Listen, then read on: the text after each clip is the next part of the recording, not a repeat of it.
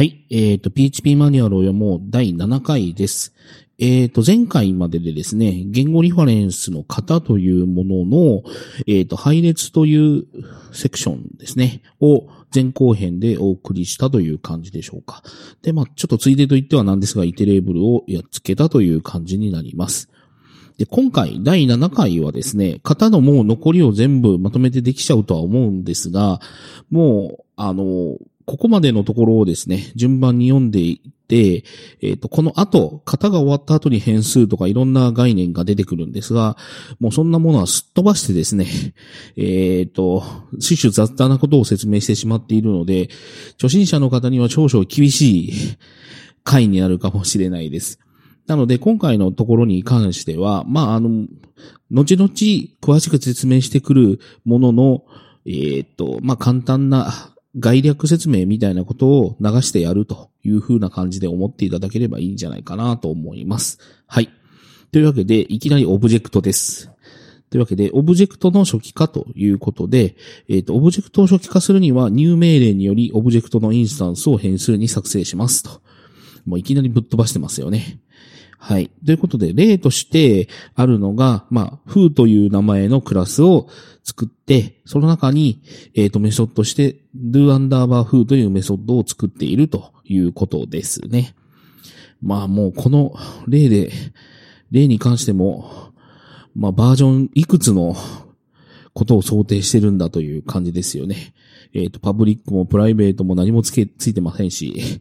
もう、まあ、どこでも使えるみたいな感じの例になってるんですけども、まあ、あの、こういう宣言、定義をしたクラスに関してで言うと、new っていうのをやると、まあ、このクラスからインスタンスを作ることができて、それのインスタンスのメソッドを、まあ、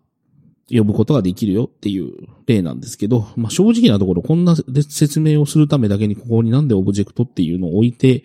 説明を置いてるのかという気がしなくもないですね。まあ型としてオブジェクトというのを、まああり、種類としてあるよっていうことを列挙したいためだけだとは思うんですけど、少々やっぱりちょっとマニュアルの構成的に厳しいところがありますね。で、えっ、と、その下に詳細な事項に関しては、クラスを及びオブジェクトのセクションを参照してくださいということがわざわざ書いてありますので、えっ、と、まあ、そこまで進んだら、ちゃんと詳しい説明はしたいと思います。はい。えっ、と、残り、えっ、と、オブジェクトへの変換ということで、まあ、あの、キャスト系の話ですね。この型のセクションは、この、えっ、と、他のものへのキャストっていうところを一応説明してあるので、はい。で、オブジェクトがオブジェクトに変換される場合何も修正されません。オブジェクト以外の型が、型の値がオブジェクトに変換される場合には、スタンダードクラス、std クラスというビルトインクラス、えっ、と、あらかじめ PHP の内部で定義されているクラスのインスタンスが新しく生成されます。その際、値が null の場合は、新しいインスタンスは空となります。また、配列がオブジェクトに変換される場合は、配列のキーと値がそれぞれオブジェクトのプロパティ名とその値となります。ただし、数値のキーの場合は例外で、プロパティ名によりアクセスはできなくなりますということで、えー、っと、まあ、実際のところですね、えー、っと、こんな風に配列をオブジェクトにキャストするとか、まあそういったことは正直しない方がいいと思うので、まあこれはこういう挙動をしますよという程度で見ていただいたらいいんじゃないかなというふうに思います。まああとは、まあこれもクラス及びオブジェクトのセクションできっちりもう一回出てくるとは思いますが、スタンダードクラス、std クラスっていうものがあらかじめ PHP 内に、えっ、と、準備されていて、まあ、それを使うということが、まあ、ありますよ、ということが、まあ、知識として、ここの段階であればいいのか、まあ、なくても別に後から出てくるのが、出てくるからいいのかっていうぐらいでしょうか。はい。はい、次ですが、えっ、と、リソースということで、えっ、と、リソースは特別な変数であり、外部リソースへのリファレンスを保持しています。います。なんか誤色ですね、これ。えっ、と、リソースは特別な関数により作成され使用されます。これらの関数及び対応するすべてのリソース型の一覧については、付録を参照してください。あ、ちょっと今日読むのが早すぎるかもしれないですね。ちょっとゆっくりめにちゃんと戻します。えっ、ー、と、ゲットリソースタイプも参照してくださいということで、えっ、ー、と、実際、まあ、あの、まあ、代表的な例は、あの、導入のところでもちょっとお話ししましたけれども、データベースへ接続した時の、まあ、データベース接続ハンドル、ハンドラーみたいな、ハンドルみたいなやつとか、えっ、と、ファイルをオープンした時のハンドルとか、そういうようなものがリソース型と呼ばれるものになると思います。はい。えっ、と、で、キャスト系、リソースへの変換。リソース型はオープンされたファイル、データベース接続、イメージキャンパスエリア、キャンバスか、イメージキャンバスエリアのような特殊なハンドルを保持するため、他の値をリソースに変換することはできません。あ、リソースへの変換はできないってことですね。一応なんかリソースを文字列に変換するみたいなキャストは一応できることになってるっていう説明が文字列のところにあったと思うんですけども、まあ実際、リソース型を他のものへキャストするっていうことはほぼほぼないと思います。はい。えっ、ー、と、リソースの解放。全土エンジンの一部であるリファレンスカウンティングシステムのおかげで、あるリソースがもう参照されなくなった場合に、えっ、ー、と、カッコ Java とと全く同様にカッコ閉じ。えっ、ー、と、そのリソースは自動的に削除されます。この場合、このリソースが作成されたすべてのリソースはガベージコレクターにより解放されます。なんか日本語がちょっとおかしい気がしなくもないな。このため、フリーリザルト関数を用いて、手動でメモリを解放する必要が生じるのは稀ですということで、えっ、ー、と、PHP という言語は、まあ、特にあの、ウェブサーバーと組み合わせて使っている場合、いや、まあ、ウェブサーバーと組み合わせるっていうのはわざわざ断らないでもいいかな。えっ、ー、と、リクエストがあって、まあ、PHP のモジュールがガリッと動いて、リクエストの処理が終わったら、実際にはその後もそのモジュールの、まあ、実行した結果はすべて捨てられるようになっていて、例えばファイルをオープンしたのをオープンしっぱなしでリクエストが終わったらどうなるのか。えっ、ー、と、データベースの接続をして、接続しっぱなしで、えっ、ー、と、リクエストが終わったらどうなるのかっていうことなんですけども、基本的には、えっ、ー、と、リクエストが終わる瞬間に、必要なくなったものに関してで言うと、全部自動的に解放されることになるので、あの、明示的にクローズを書いていかないといけないということは、本来、まあ、やらなくてもやってくれるものになってます。まあでもそうは言っても、やらないと気持ち悪いですし、クローズするっていうところで失敗する可能性もあるので、えっ、ー、とまあ、実際プログラムを書く場合にはデータベースの、への、まあ disconnect、ファイルのオープンに対するクローズはちゃんと書くのは書くんですけど、まあ、書き損じていても、まあ実際自動的に接続が切れたりとかいうこと、まあクローズされるっていうことですね。はい。で、注意として、持続的データベース接続は特別で、ガベージコレクターにより廃棄されません。持続的接続も参照してくださいということで、えっ、ー、と、データベースの接続の仕方で、持続的データベース接続というものがあるんですけれども、その場合は、えっ、ー、と、明示的にクローズしない限り、ずっとデータベースに対して接続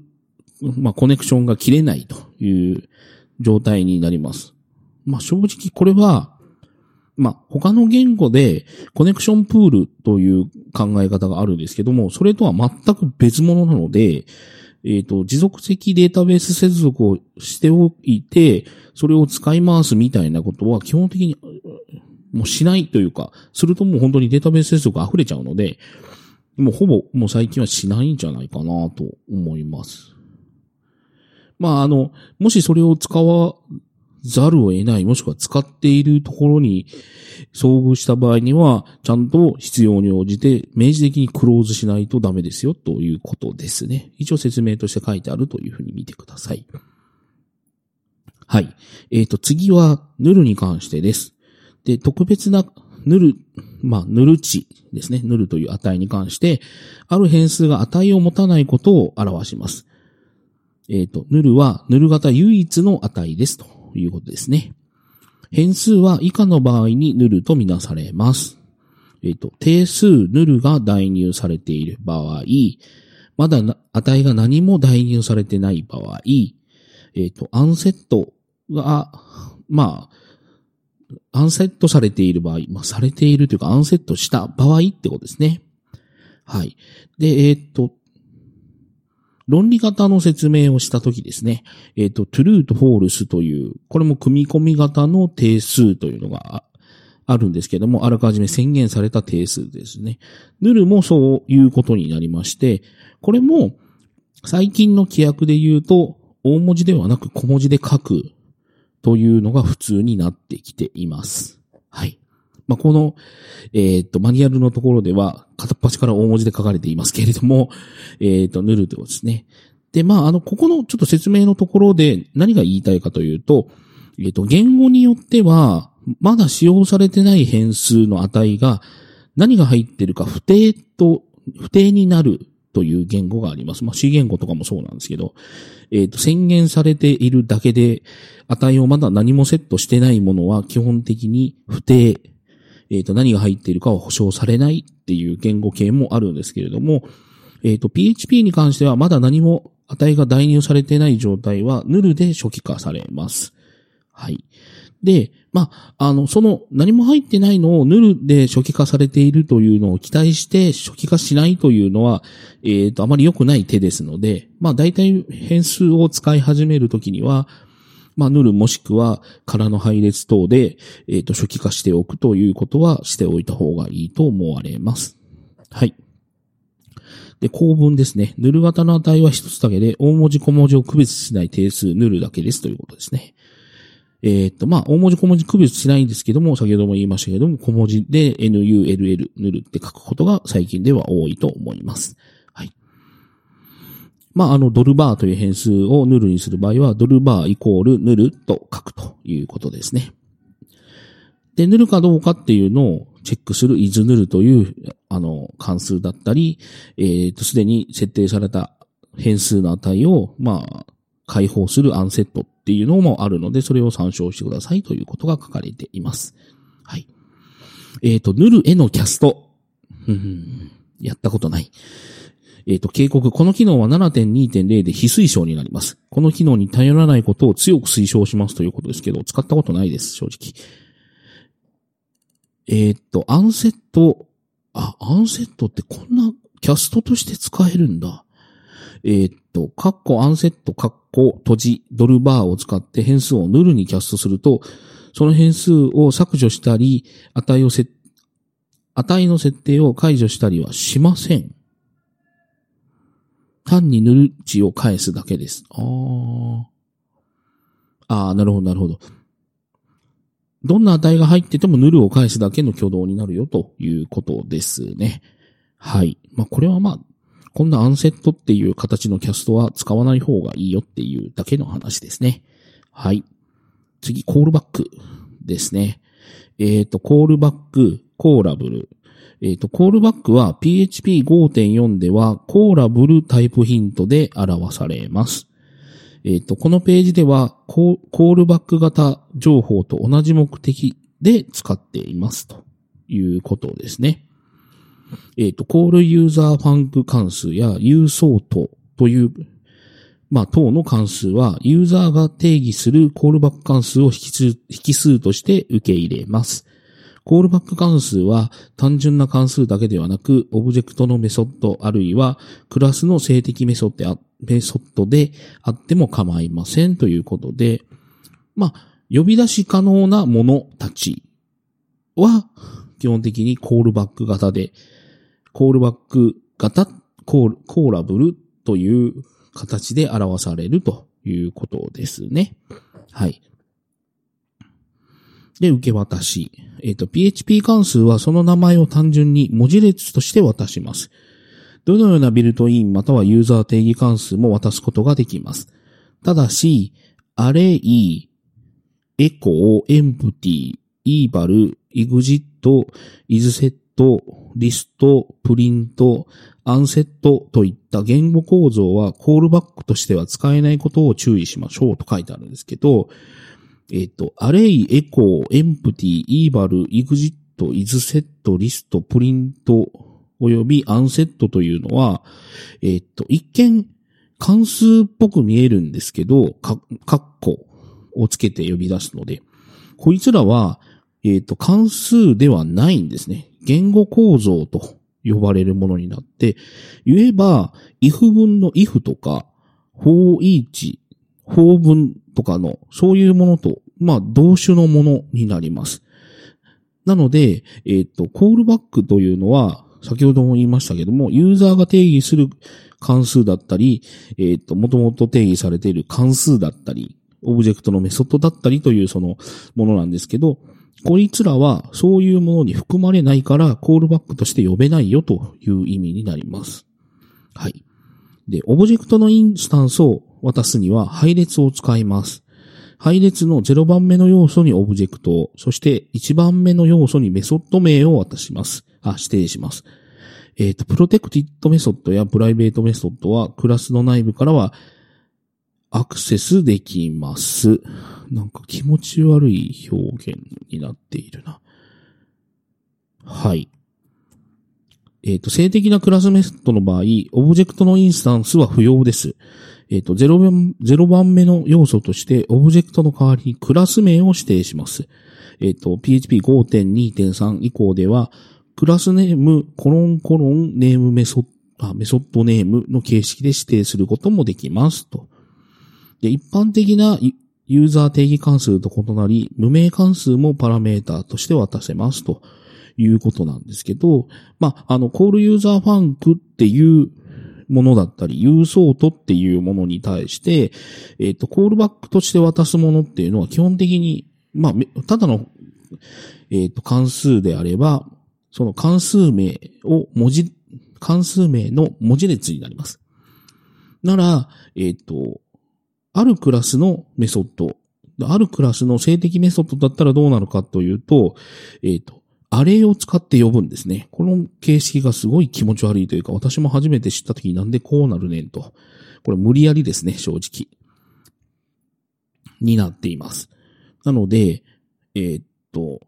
まあ実際、えー、っと、こういうものを今後多用していくかというと、正直なところ、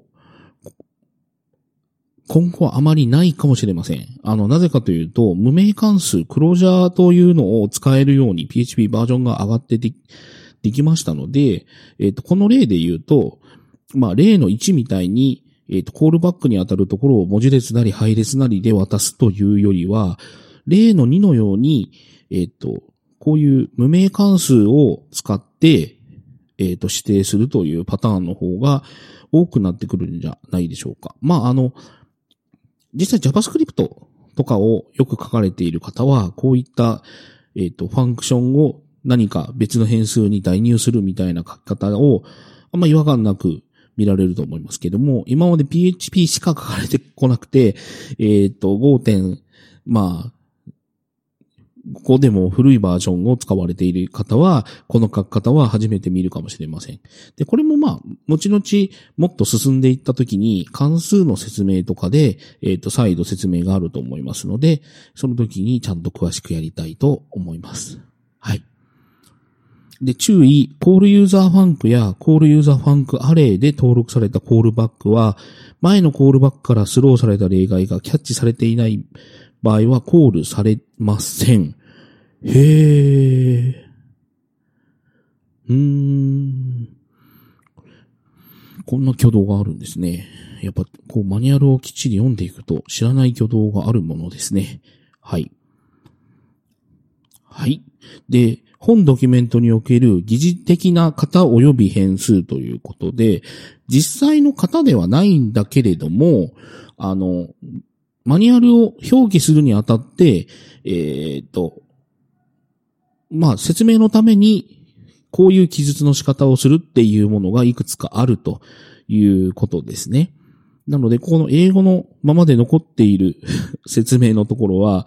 えっ、と、まあ、PHP のドキュメントというかマニュアルとして、本来ならばない、あの、ちゃんとした型じゃないものも、説明のために、そういった言葉を導入しているものがありますよと。まあ、特にタイプヒントの説明だったりとか、そういったところで。まあ、使われていますというふうなこととして書かれていますね。で、代表的なやつなんですけど、ミックスドというやつは本当にこのマニュアルの中でたくさん出てきます。で、ミックスドっていうのは、引数に多様な型、すべてである必要はないを使うことができることを示しますと。なので、ある関数の引数に、えっ、ー、と、まあ通常ならば、そこには、えっ、ー、と、整数しか渡せないとか、文字列しか渡せないとか、配列しか渡せないみたいな感じで、厳密な型指定がある場合もあるんですけど、えっ、ー、と、関数によっては、そこの部分に文字列も渡せるし、えっ、ー、と、関数、あ、文字列も渡せるし、整数も渡せるし、みたいな感じで、いくつかの型のものを、まあ、いろんなパターンで渡せるみたいなのが、時々あるんですね。そういった時に、まあ、何でも入れるよ、みたいな感じで、ミックスドっていう風な形で書いているものがあります。えっ、ー、と、例えば、ゲットタイプ関数はすべての PHP の型を受け入れるに対し、ストリングリプレイスは文字列と配列のみを受け入れますということですね。だからこういったゲットタイプは、引数は何の型かっていうのをドキュメントで書くときに、えっ、ー、と、何でも受け入れちゃうので、ミックスドって書いてあるっていうことですね。はい。で、ナンバーと書かれているやつは、引数はインテジャーまたはフロートのどちらでもえっ、ー、と、値として受け取りますよっていう時にはナンバーと書かれていることがあるということですね。で、コールバック、それはちょっと先ほど説明したやつですけど、コールバック疑似型がこのドキュメントで使われてた場合は、えっ、ー、と、PHP5.4 でコーラブルタイプヒントが導入される前のことでした。えっ、ー、と、両者は全く同じ意味ですということで、えっ、ー、と、引数の型としてコールバックって書かれているところは、まあ、PHP5.4 以降だとコーラブルと読み替えてもらって問題ないよという意味ですね。はい。で、あれで、縦線、これパイプって言うんですけど、あれにパイプオブジェクトと書いてある場合は、引数がアレイまたはオブジェクトのどちらでも良いことを示しますということで、さっきのストリングリプレイスの例で言うと、えっ、ー、と、ストリングリプレイスの引数は文字列もしくは配列なので、ストリング、パイプ、アレイみたいな書き方ができるということですね。まあ、これはおわん、まあ、後々と言語構造のところで出てきますけれども、えっ、ー、と、演算子かな？出てきますけど、えっ、ー、と、終わっていう意味合いの文字列なので、こういう風な書き方になっているということです。で、ボイド。えっ、ー、と、返り値の値がボイドである場合は、返り値に意味がないことを表しますと。意味がない。帰らないかな。返り値に意味がない。何も返却されないっていう意味な気がするんですけど。で、パラメータ一覧でボイドが使用されている場合は、その関数がパラメータを受け付けないことを表しますということですね。はい。なので、まあなんか、引数に1個だけ受け取るときにもちろんストリング型の引数ですよとか、イントの引数ですよっていうふうに形指定するんですけど、えっ、ー、と、全く何も受け付けないような関数も時々あるので、そういった場合は、引数はボイド。もしくは、えっ、ー、と、何か関数をしたときに、それに対する返却値、結果が何も返ってこないみたいなやつは、返却値はボイドっていう風に表されたりします。はい。で、最後なんですけど、これもちょっと追加されたやつですね。ドットドットドット。えっ、ー、と、関数のプロトタイプ宣言におけるドルドットドットドットは、えっ、ー、と、ドットドットドットなどのように表しますと。あと、この変数名を用いるのは、例えば任意の数の引数を取り得る関数などですということなんですけど、えっ、ー、と、何かというと、可変引数と呼ばれるものですね。えっ、ー、と、いくつもいくつも、えっ、ー、と、引数があると。まあ普通は第一引数、第二引数、第三引数という三つまで指定できますとか、二つだけ引数が指定できますみたいなものもあるんですけど、えっ、と、例えば、えっ、と、アレイマージとか、えっ、と、引数に、あれを何個でも引数として指定できちゃうみたいなやつは、それが何個あるかわからないので、そういったやつは、えっ、と、ドットドットみたいな感じで、もうこれはそのまま続きますよ、みたいな感じで書いたりとかするっていうことですね。はい。で、最後、型の相互変換ということで、えっ、ー、と、そうですね。導入じゃないか。論理型のところで、えっ、と、なんかキャストの説明がいっぱいあったと思うんですけど、これは、この説明が終わった後にちょっと戻りましょうか。はい。で、えっ、と、ここでちょっと型の総合変換、キャストの説明がもう一回あります。ちょっと読んでいきますね。えっ、と、PHP は変数定義時に明示的な型定義を必要としません。型定義をサポートしませんということですね。あの、何かというと、えっ、ー、と、C 言語であるとか、Java だったりとか、そういった言語で言うと、えっ、ー、と、変数を使い始めるときに、この変数はイント型の変数ですとか、そういった型を宣言する場合があるんですね。あ、場合じゃない。型を宣言するんですね。そういう言語では。でも PHP は、えっ、ー、と、この変数はこの型ですよっていう宣言をしてから使い始めるものではないので、えっ、ー、と、そういったものは必要ないと言えますし、そういうことができないとも言えるわけですね。はい。で、えっ、ー、と、ある変数の方は、これ変数のとこで説明したらいいんじゃないのかなまあいい。ある変数の方は、その変数が使用される分により定義されます。まあ、使用される分によりっていうのは大体は代入なんですけどね。えっ、ー、と、あるいは、あ、これは、ある変数は、あ、ある、なんか、ぐちゃぐちゃですね。もう一回ちょっと読み直します。えっ、ー、と、これは、ある文字列を変数バーに代入した場合には、バーは文字列になることを意味しています。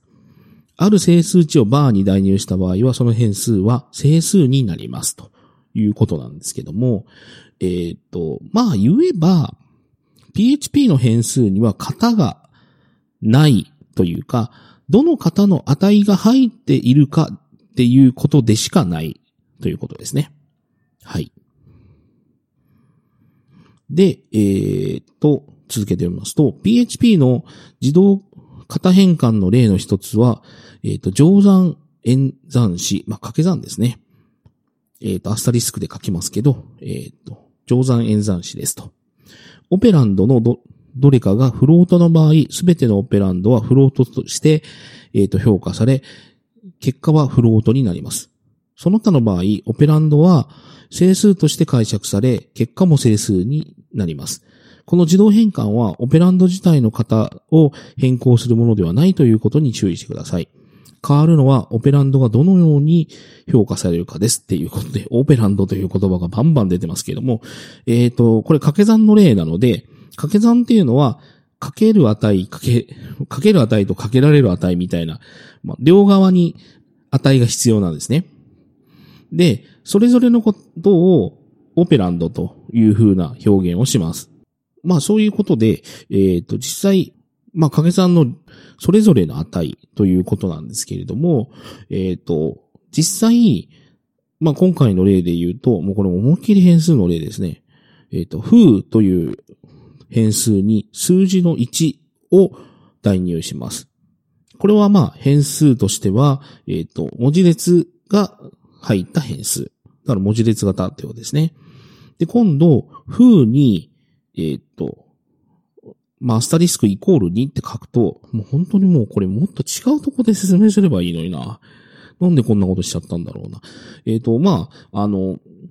実際これは、後から出てきますけども、風イコール風かける2っていうことで、自分自身に2をかけるっていうことなんですけど、えっ、ー、と、これもともとは1という文字列が入ってるのに、その文字列に2をかけるとどうなるかということで言うと、掛け算をするときに、文字列の1が1回1という整数に自動キャストされて、それに2をかけるので、えっ、ー、と、結果としては、整数の2が風に入るということになります。で、3行目は、今度は1.3を掛け算しますので、この場合、えっ、と、どうなるかというと、風は1回2ではなく、整数の2じゃなくて、2.0に自動変換されて、2.0×1.3 になるので、えっ、と、結果としては2.6になるというふうなことだと思います。はい。で、もう最後ダメな例だな、これ。えー、と、最後の2行は何かというと、あの、文字列のところのキャストで説明しましたけど、えー、と、PHP の文字列の、文字列を、えっ、と、整数の方にキャストをすると、えっ、と、先頭から数字だと思えるものだけを頑張ってキャストしてしまうので、えっ、と、まあ、こういう文字列が来た時には、えっ、と、5×10 という整数を掛け算したことに両方ともなるので、結果は50になるというふうなことですね。なんでわざわざこんなダメな例を書くかなはい。えっ、ー、と、最後の2つの例が奇妙に思える場合は、文字列変換を参照してくださいということで、えっ、ー、と、奇妙すぎますよね。まあ、こんなのはもうやりたくない感じがします。はい。ある変数を強制的に特定の型として評価させたい場合は、型キャストのセクションを参照してください。ある変数の型を変更したい場合には、セットタイプを参照してくださいということで、えっ、ー、と、本節の例をテストしたい場合には、バーダンプ関数を使用することが可能ですということですね。はい。注意として、えっ、ー、と、配列への自動変換の動作は現時点では定義されません。また PHP では配列の添え字と同じ構文を使用した文字列へのアクセスをサポートしているので、次の例はあらゆるバージョンの PHP で成立します。ということですね。はい。えっ、ー、と、変数の A に car, car という文字列を入れて、A のドル A のカッコ0で B ってやると、これはどうなるかというと、えっ、ー、と、文字列 CAR という3文字が入っている文字列の0番目の位置を B に書き換えるとなるので、出てくる値はバーになるということなんですけど、まあ、正直この書き方は、あの、まあ、日本語が、日本語文字列が入ってるともういきなり文字列崩れてというか壊れるので、もうこういうやり方は多分、えっ、ー、と、日本人のプログラマーで日本人じゃない、日本語を扱うプログラムを書く場合は、まあ残念ながらできないと思いますね。はい。詳細は文字として文字列をアクセスするというセクションを参照してくださいということです。はい。型キャスト。PHP の型キャストは C 言語と同様に動作します。つまり変更しよう、変換しようとする型をカッコでくり、キャストする変数の前に置きますということで、えっ、ー、と、foo イコール10、まあ、10は整数ですね。で、バー、フーという変数をブーリアンで変換すると、あ、キャストするとどうなるかということですけども、えー、っと、これは true になるはずですね。はい。false ではないので true ですね。はい。使用可能なキャストを以下に示しますということで、int か integer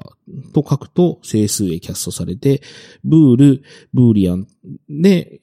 書くと論理値へのキャスト。フロート、ダブル、リアルと書くとフロートにキャストされます。このダブルとリアルっていうのがもう歴史的な残念な感じのやつですね。で、 string は文字列へのキャスト、 array が配列へのキャスト、えっ、ー、と、オブジェクトっていうのはオブジェクトへのキャスト。まあこれは使わない方がいいですね。で、 unset は null へのキャストといって、これ PHP5 と書かれてますけど、まあ7で廃止されたということですね。えっ、ー、と、バイナリーによるキャストや B プレフィックスのサポートは5.2.1で追加されましたということですね。で、カッコの中でタブとスペースを使用することができることに注意してください。したがって次の文は機能的に10日ですということなんですけれども、えー、っとですね、PHP という言語は、えー、っと、空白を、まあ、余計に入れても、特に、あの、変な解釈をされるってことはほぼほぼないです。まあ、あの、空白を入れるべきところに、か、そういうのを省略すると、時々変なことになるので、それは気をつけないといけないんですけれども、イントっていうキャストのカッコの両側にスペースを入れても特に問題はないです。まあ、ということは、いろんな書き方ができてしまうからどうするんだというふうなことになるんですけど、そういったのは、あの、えっ、と、ちょっと前に、のところで説明しましたけども、PSR2 と呼ばれる、こういうふうに書くことを推奨するというコーディング規約があるので、だいたい今はそういうものにどんどん、あの、従っていきましょうというふうになってきています。はい。なのでこういうイントのキャストで空白入れたりはしないですね。はい。えっ、ー、と、リテラル文字列や変数をバイナリー文字にキャストしますということで、えっ、と、バイナリーっていうキャストをするか、B と書いて文字列を書くかというふうなことができるということですね。で、注意として、ある変数を文字列にキャストする代わりに二重引用符でくくることもできますということで、えー、っと、風に整数の10を入れといて、えー、っと、それをダブルコートで風という変数を囲うと、これは文字列になる。で、もちろんストリングのキャストもできるということですね。はい。で、えっ、ー、と、これイコールイコールイコールなので、えっ、ー、と、型まで厳密にチェックして等しいものかということなので、えっ、ー、と、ファーストはストリングキャストをしたもの、str はダブルコートの中に変数を入れたものっていうのは、これは厳密にイコールになるので、えっ、ー、と、ちゃんとエコーが表示されるという説明になっています。はい。で、型の間でキャストを行う場合の動作は必ずしも明確ではありません。それが困るっていうね。で、えっ、ー、と、詳細に関してはあ、詳細については以下の説を参照してくださいということで、えっ、ー、と、ここまでの、えっ、ー、と、型の説で、もう本当にそれぞれの説明ですね、論理値とか整数とかの説で、一個一個全部キャストはこうなりますという説明があったんですが、ここでようやく論理型に戻りましょう。で、論理型の一番下にですね、えー、っと、いっぱい書かれているのが、これでようやくもう一回きっちり説明できますね。はい。で、えっと、論理型のところの一番下に、ブーリアンへの変換というところがあって、ここがまあ、ブーリアンが一番最初の説明なのに、その後で説明される各型のからの変換が一時書いてあるので、えっ、ー、と、ちゃんと説明できねえよと、あの時には悲鳴を上げてたんですが、もう一回説明しますと、えっ、ー、と、ブーリアンに明示的な、明ブーリアンに明示的に変換を行うにはキャスト、ブールまたはブーリアンを使用します。しかし、演算子関数、制御構造が boolean 型の引数を必要とする場合には、値は自動的に変換されるため、多くの場合はキャストは不要ですとということで、え、っと、どういった場合が boolean として false になるかということをもう一回説明し直しますと、 boolean 型の false と書くともちろん false になります。で、整数型の0ですね。で、えっ、と、インテジャーで0というのをブーリアンで評価すると、0というのを評価するとフォールスになると。で、フロートの0.0というのは、ブーリアンで評価すると、ホールスになると。で、空の文字列、及び文字列の0。だからダブルコーテーションの0、ダブルコーテーション閉じという文字列の0は、ブーリアンとして評価をすると、ホールスになると。で、配列に関しては、要素数が0。だから宣言的に言うと、あれ、カッコカッコみたいなやつか、えっ、ー、と、角カッコ角カッコ閉じみたいなやつは、要素数が何もないものなんですけど、それも、えっ、ー、と、ブーリアンと評価すると、フォールスになります。で、ヌルもブーリアンとして評価すると、 false になります。で、空タグから作成された XML あ、シンプル XML オブジェクトっていうのも、えっ、ー、と、 boolean として評価すると、 false になるということで、えっ、ー、と、逆に言うと、ここに書かれているものは、 false では、とは見なされないので、 true になるということですね。で、その下に例があるんですけど、上からもう一回、これ前読んだかもしれないですけど、もう一回ちゃんと読むと、えっ、と、シングル、あ、ダブルコートダブルコートという空文字列なので、これは false になります。で、数字の1は true になります。で、マイナス2も true になります。えっ、と、整数は0しか false にならないので、0でないこの2つは true になるということですね。で、文字列の風というのは、空文字列しか文字列は、あ、空文字列か0という文字しか、えっ、と、 false にならないので、風という文字がちゃんと入っていれば true になります。で、えっ、ー、と、2.3E5 というのは、えっ、ー、と、 float の指数表現で2.3のかける10の5乗というやつなんですけど、これは、えっ、ー、と、 float で false として評価されるのは0.0しかないので、0.0ではないということで true ですね。で、配列のアレイで12という要素が入っているものなんですけど、配列でフォールスとして評価されるのは、空の配列だけなので、12が1 12という値が1個でも入っているので、これは true になります。で、アレイというので、要素を1個も入れてないものは、これは空の配列になるので、これは false になります。で、最後のがちょっと面白いというと表現が良くないかもしれないですけども、えっ、ー、と、false という文字列は true になります。えっ、と、文字列で false として評価されるのはあくまでも空文字列なので、あ、空文字列か0という文字列なので、えっ、と、 false という文字列は、 boolean として評価すると true になります。これがかなり気持ち悪いですね。えっ、と、結局、0という文字列がなんで false として評価されるかというと、